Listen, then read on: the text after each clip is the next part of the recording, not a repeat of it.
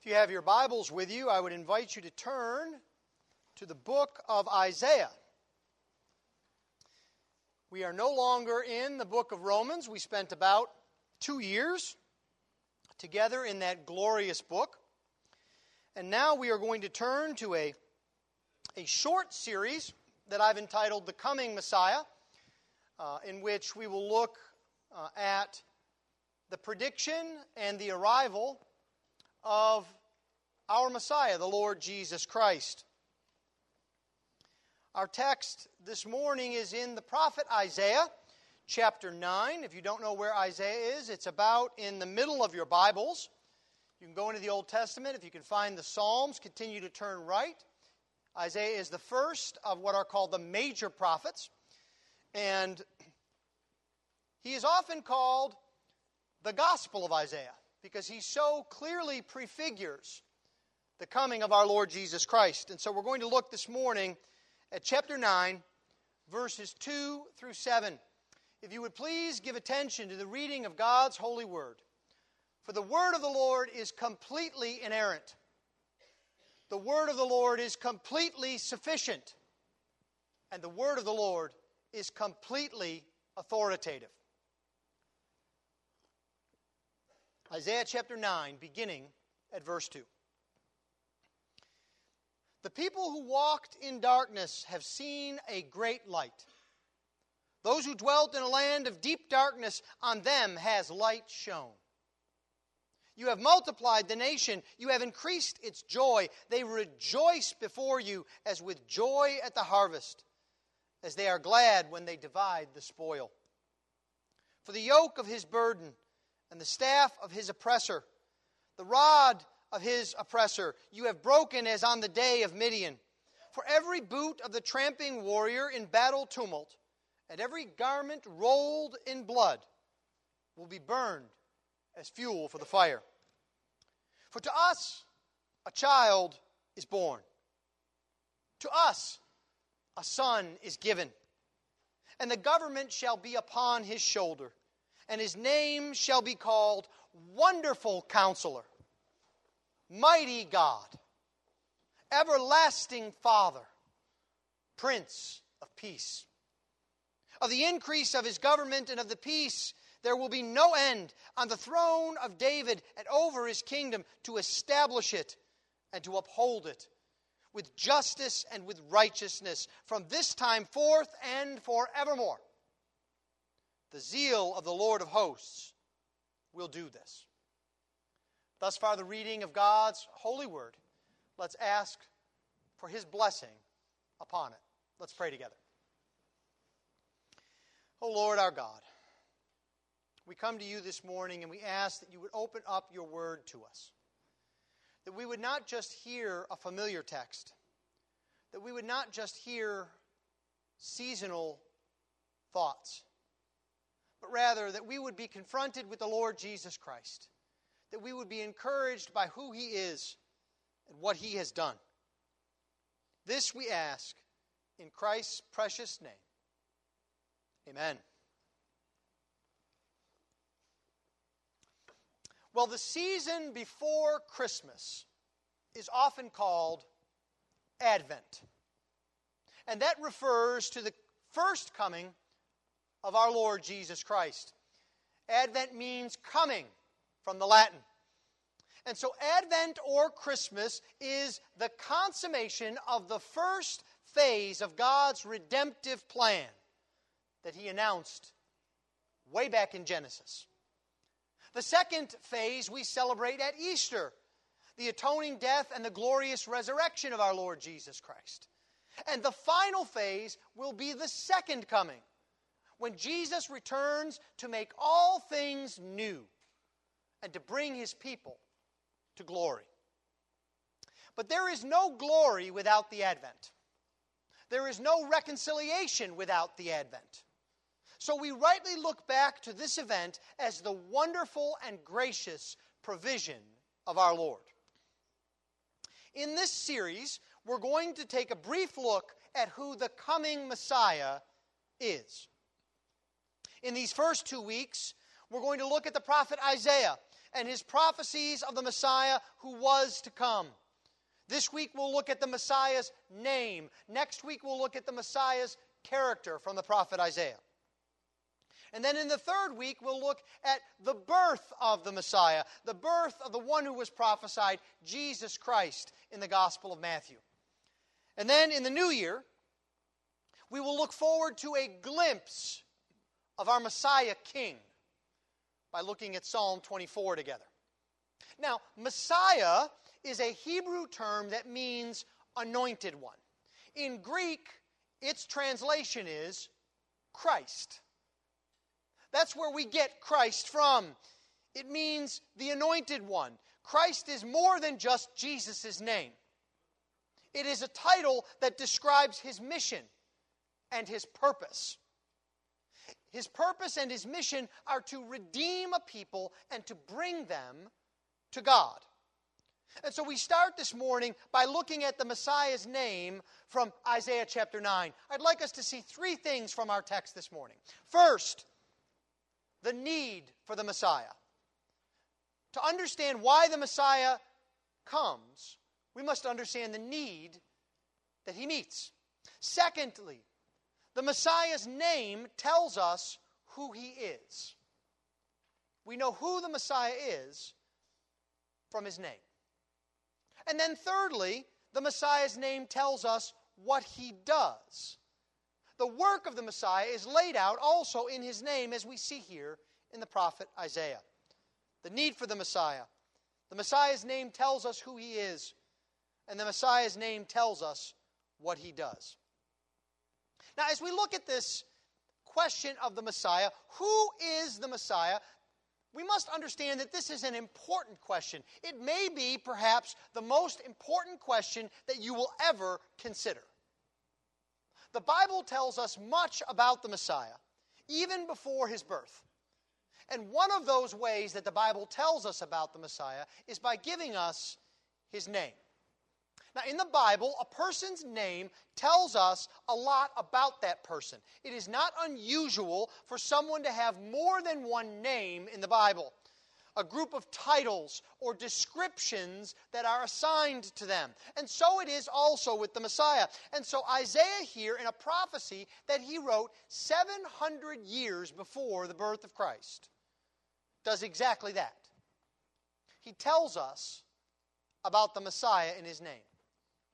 But he starts with a context. To really understand the Messiah, we need to understand the reason for the Messiah. And that is, if the anointed one is sent by God on a mission, what is his mission? Why is his mission needed? After all, how could we come to know the Messiah apart from what he came to do? And so Isaiah tells us first in verse 2 the need for the Messiah. He says, The people who walked in darkness have seen a great light. Those who dwelt in a land of deep darkness, on them has light shone. Now, this is bad news. A people are in darkness. Now, we have to understand how prophecy works here. When the prophets write, they describe future events, and they describe them with such certainty, such vividness, that they will often use a past tense, as if these things have already happened. That's how certain it is that they will come about. Now, that's what Isaiah is doing here. He says they have seen a great light, and on them has a light shone, but those things haven't happened yet. The Messiah hasn't come, he's still predicting it. So I don't want you to be confused, but I want you to see the vividness of Isaiah's vision, the certainty of it coming about. What's really happening is instead there is a people walking in darkness, in a land of deep darkness. Now, there is an immediate context for this. As Isaiah is writing, it has not been very long since the empire of Assyria has come into Israel, the kingdom of Israel, and defeated them and taken most of the population of Israel off into exile where they will never be heard from again.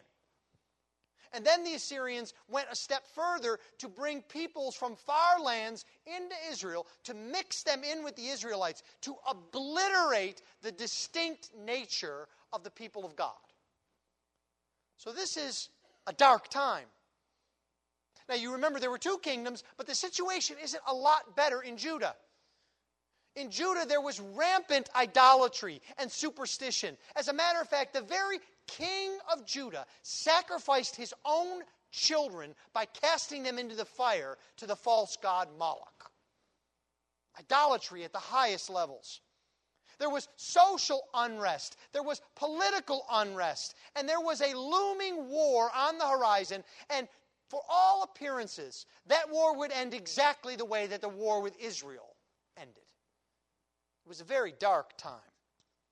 Isaiah did not have to convince his hearers that the times were dark. But this is also a part of the larger picture of the state of mankind. When Isaiah says that people walk in darkness, that's just as true today in Katy, Texas, as it was in Judah. People are walking in darkness. Now, when the Bible talks about walking, you must recall that it is not just a way of describing getting from point A to point B without a vehicle.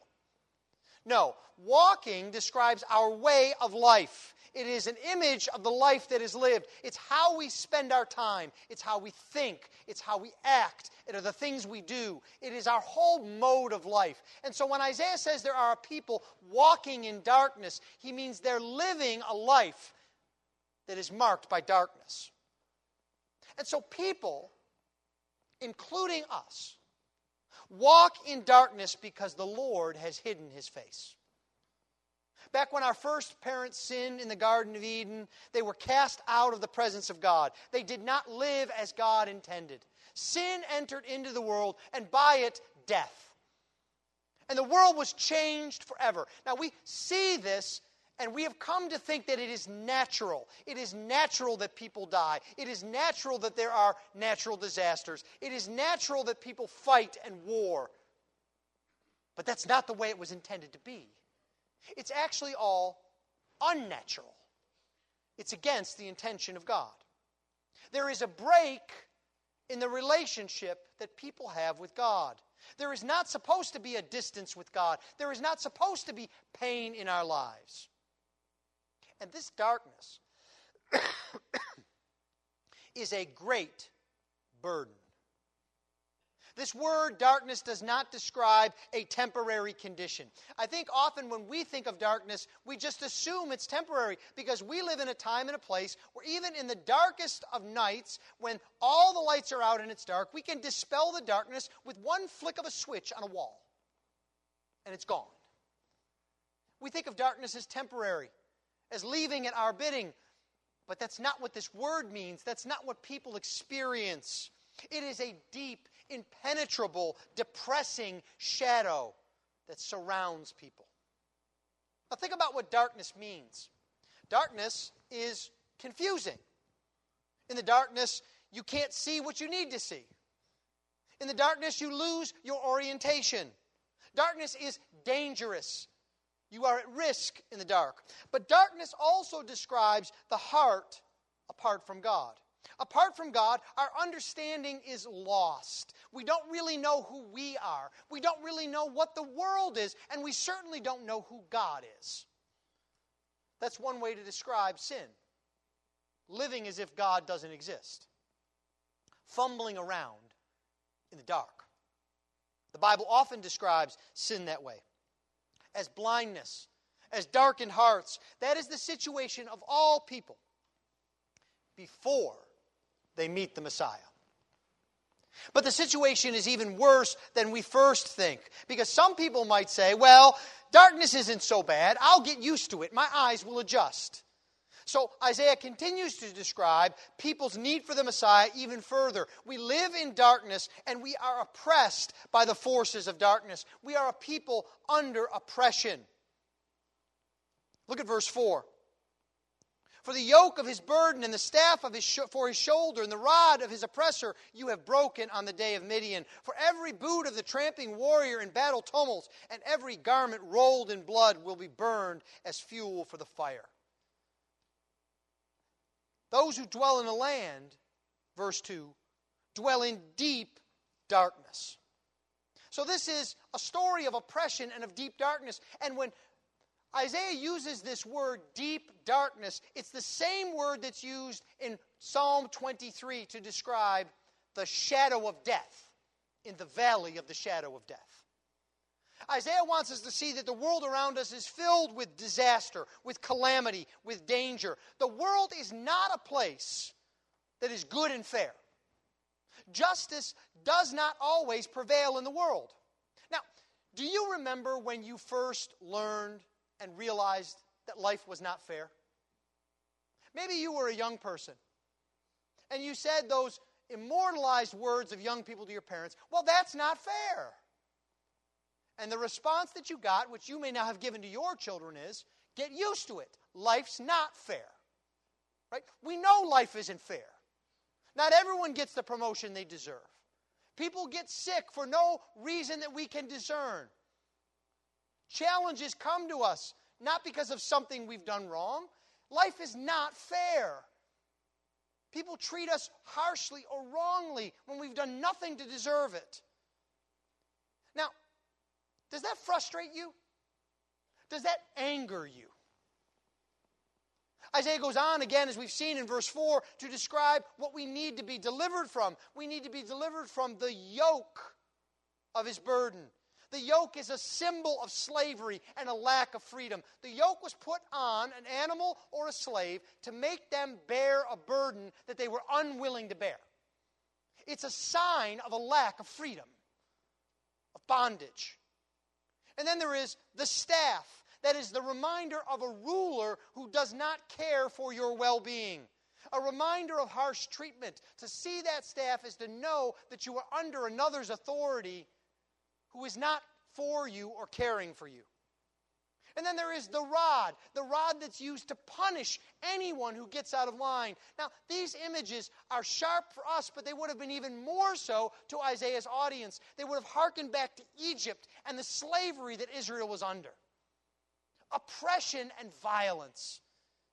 Isaiah goes on in verse 5 to remind us of the violence of oppression that is in this world, of war and of death, of pain and in anguish. We see it every day. We just heard this morning in our prayers of a young man gunned down. The world is a place of violence and death and oppression. And so we cry out for deliverance. We want to be free from this oppression. We don't want to accept that this is the way the world should be. Now, it's important for us to see that the world is a broken place filled with sin.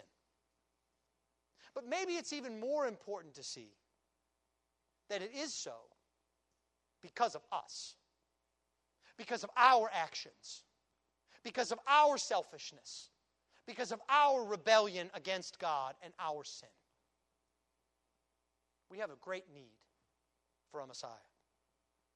Well, when we see our need, then we can begin to look to the one who will deliver us. And this is why Isaiah paints such a black picture of darkness and dread death and oppression. He wants us to see the great hope of the coming Messiah.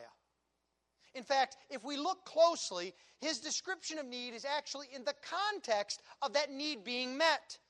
The people who dwell in great darkness have seen a light.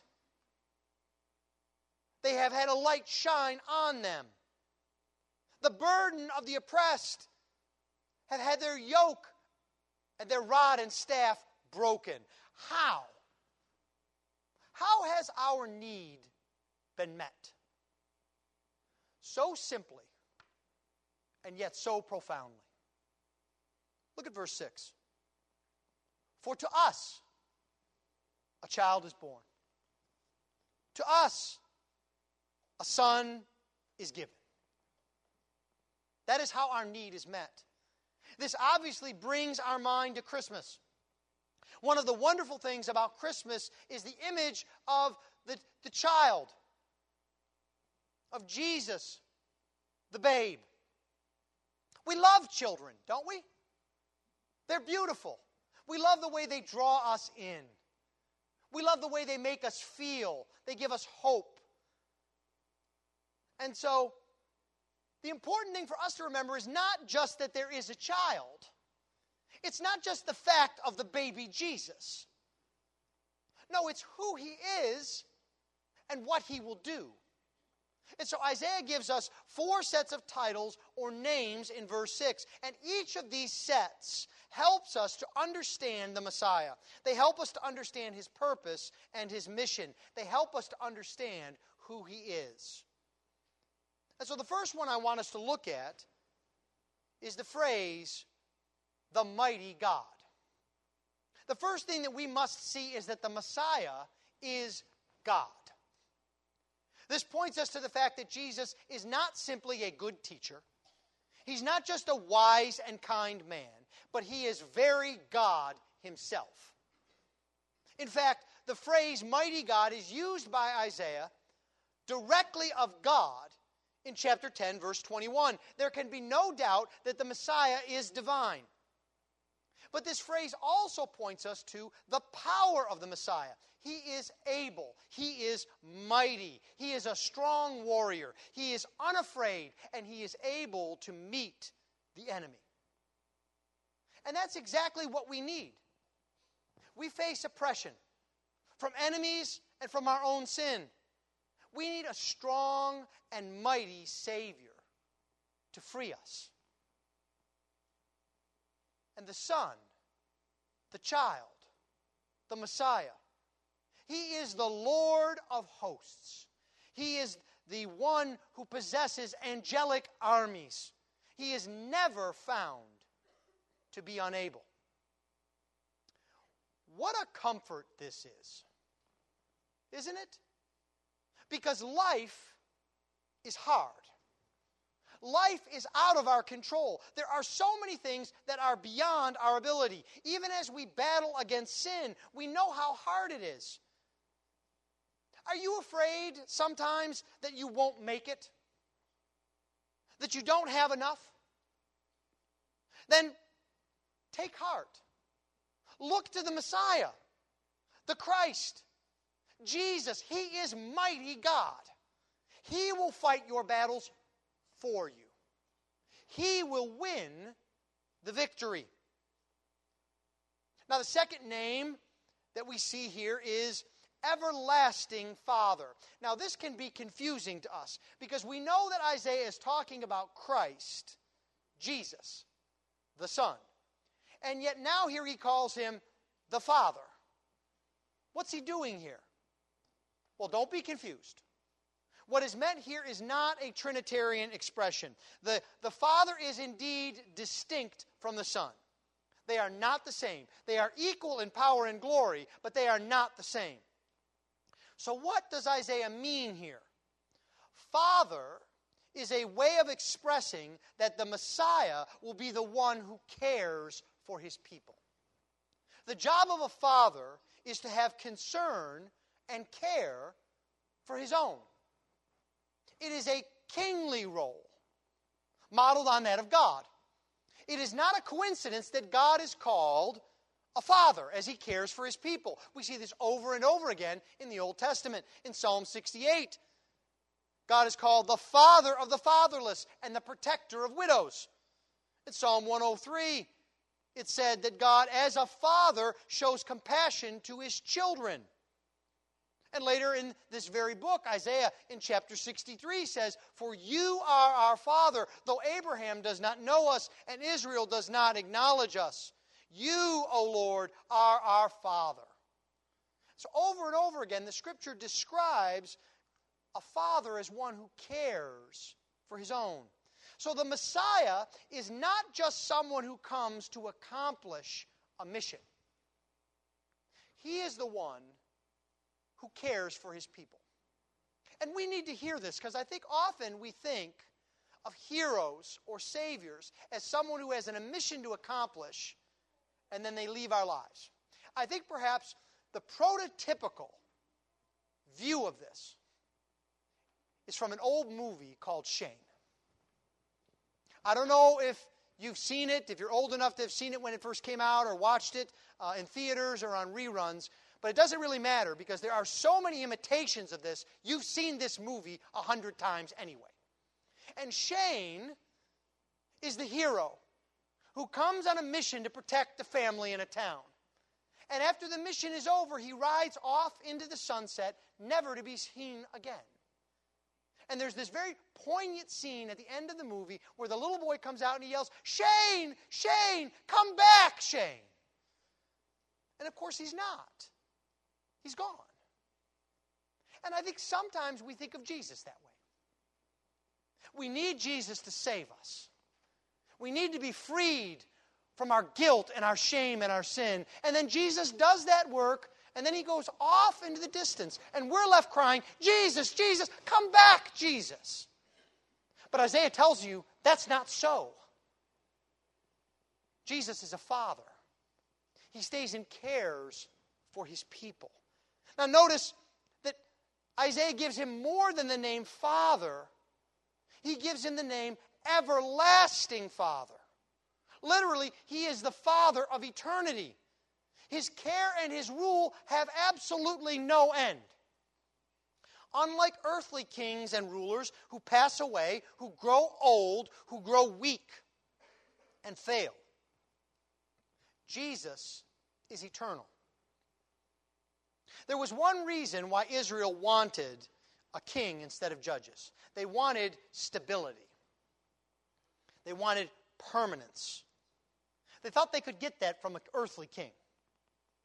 They were wrong.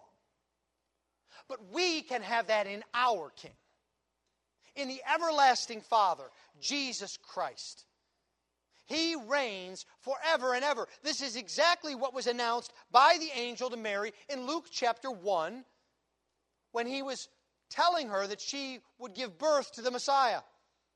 He says in verse 30, Do not be afraid, Mary, for you have found favor with God. And behold, you will conceive in your womb and bear a son. And you shall call his name Jesus. He will be great and will be called the Son of the Most High. And the Lord God will give to him the throne of his father David, and he will reign over the house of Jacob forever. And of his kingdom there will be no end. That's who Jesus is. He's the mighty God, He's the everlasting Father. Now, there are two more sets of names that tell us about the Messiah. If mighty God and everlasting Father tell us who the Messiah is, then wonderful counselor and Prince of Peace tell us what he does. It is important to recognize that Jesus is not just the king, he's not just the Savior. He is the perfect king, he is the perfect Savior. Now, we've all experienced situations in which someone held a position that they were not able to fulfill properly. Someone who might be a teacher or a politician or a judge. It may even be that you were put in a situation where you have been unable to fulfill the demands that had been placed on you. And so you were worried. You were unsure, maybe even afraid. But this is not the case with Jesus. Jesus is the coming Messiah who fulfills the task that is given to him. There is no need to worry about Jesus, no fear when you are in Jesus. Jesus is our counselor. That's something we need. We need someone to tell us the way, someone to put us on the path of life, someone to guide us through all the trials of life. And Jesus is the one who knows us better than ourselves. Jesus' counsel is perfect. It's designed for our benefit. It's designed so that we might have life. Isaiah has described the Messiah as the one who brings light. This is a picture of this point. Jesus is the one who brings light to you so that you may follow him and that in following him you may have life. He said, I am the light of the world. Whoever follows me will not walk in darkness, but will have the light of life. Jesus is our counselor. But do not miss the first half of this title. It's important to know that Jesus is a counselor, but he's not just a counselor. He is the wonderful counselor. Now, this word for wonder, in both its noun and adjective form, are used over and over again in the Bible, specifically to refer to the Lord and his works. The idea is that the wisdom of the Messiah is far above any human wisdom. Solomon, in all of his glory, falls far short of the Messiah. It's what we might call supernatural, extraordinary, standing apart from all others. Now, this is appropriate and it is what we need. What we need from the Messiah is divine, supernatural guidance. We need Jesus to take us away from sin and rebellion. We need Jesus to show us the error of our ways. We need Jesus more than we could ever realize. Do you trust Jesus and His Word for your life? Or are you second guessing His counsel? Do you think the Bible might just be making a bit of an overly dramatic deal about the situation of sinners and their need for Jesus? If so, you need to repent of doubting Jesus' counsel. Run to him. Listen to him. Obey his word. He is the one who has the words of life. The final title that we see in this passage is Prince of Peace. Now, once again, it describes Jesus in his work. Jesus is the one who makes peace. The Messiah has come to accomplish the work of redemption. He has come to reconcile people to God through his death on the cross.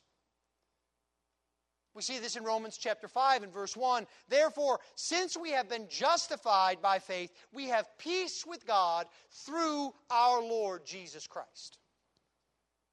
And so this title highlights the authority of Jesus. The word for prince is the same word that's used in Joshua 5 to describe the commander of the Lord's army.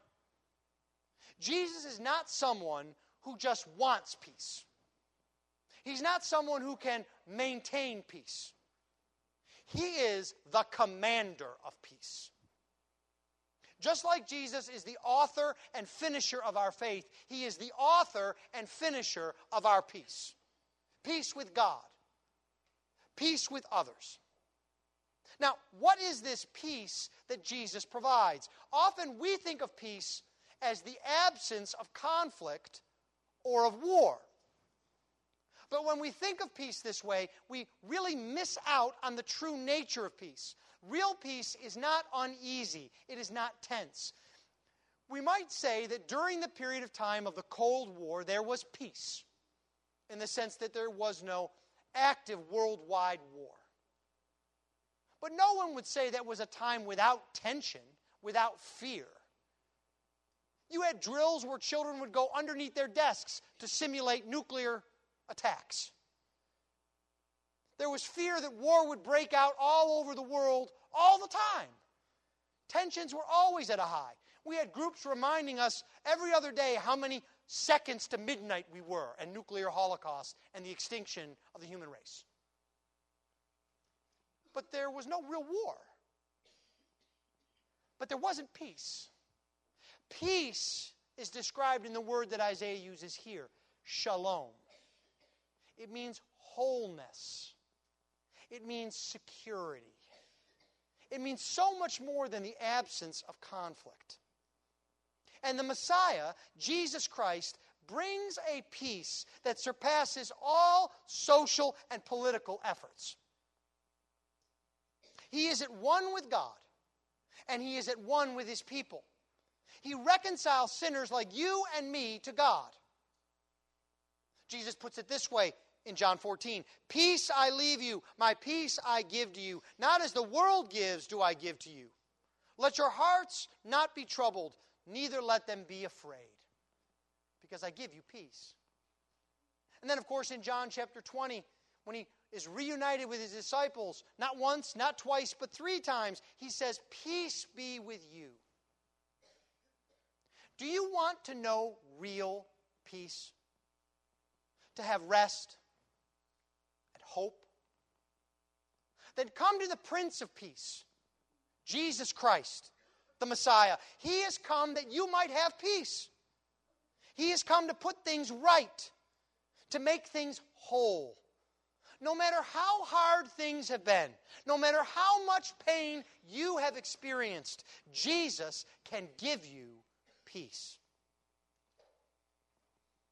In conclusion, it is remarkable that seven centuries before the birth of Christ, Isaiah could describe him with such clarity and accuracy. But we should not be surprised because this is not just the message of Isaiah, it is the message of the true and living God who planned from before time began to redeem for himself a people through the work of the Messiah.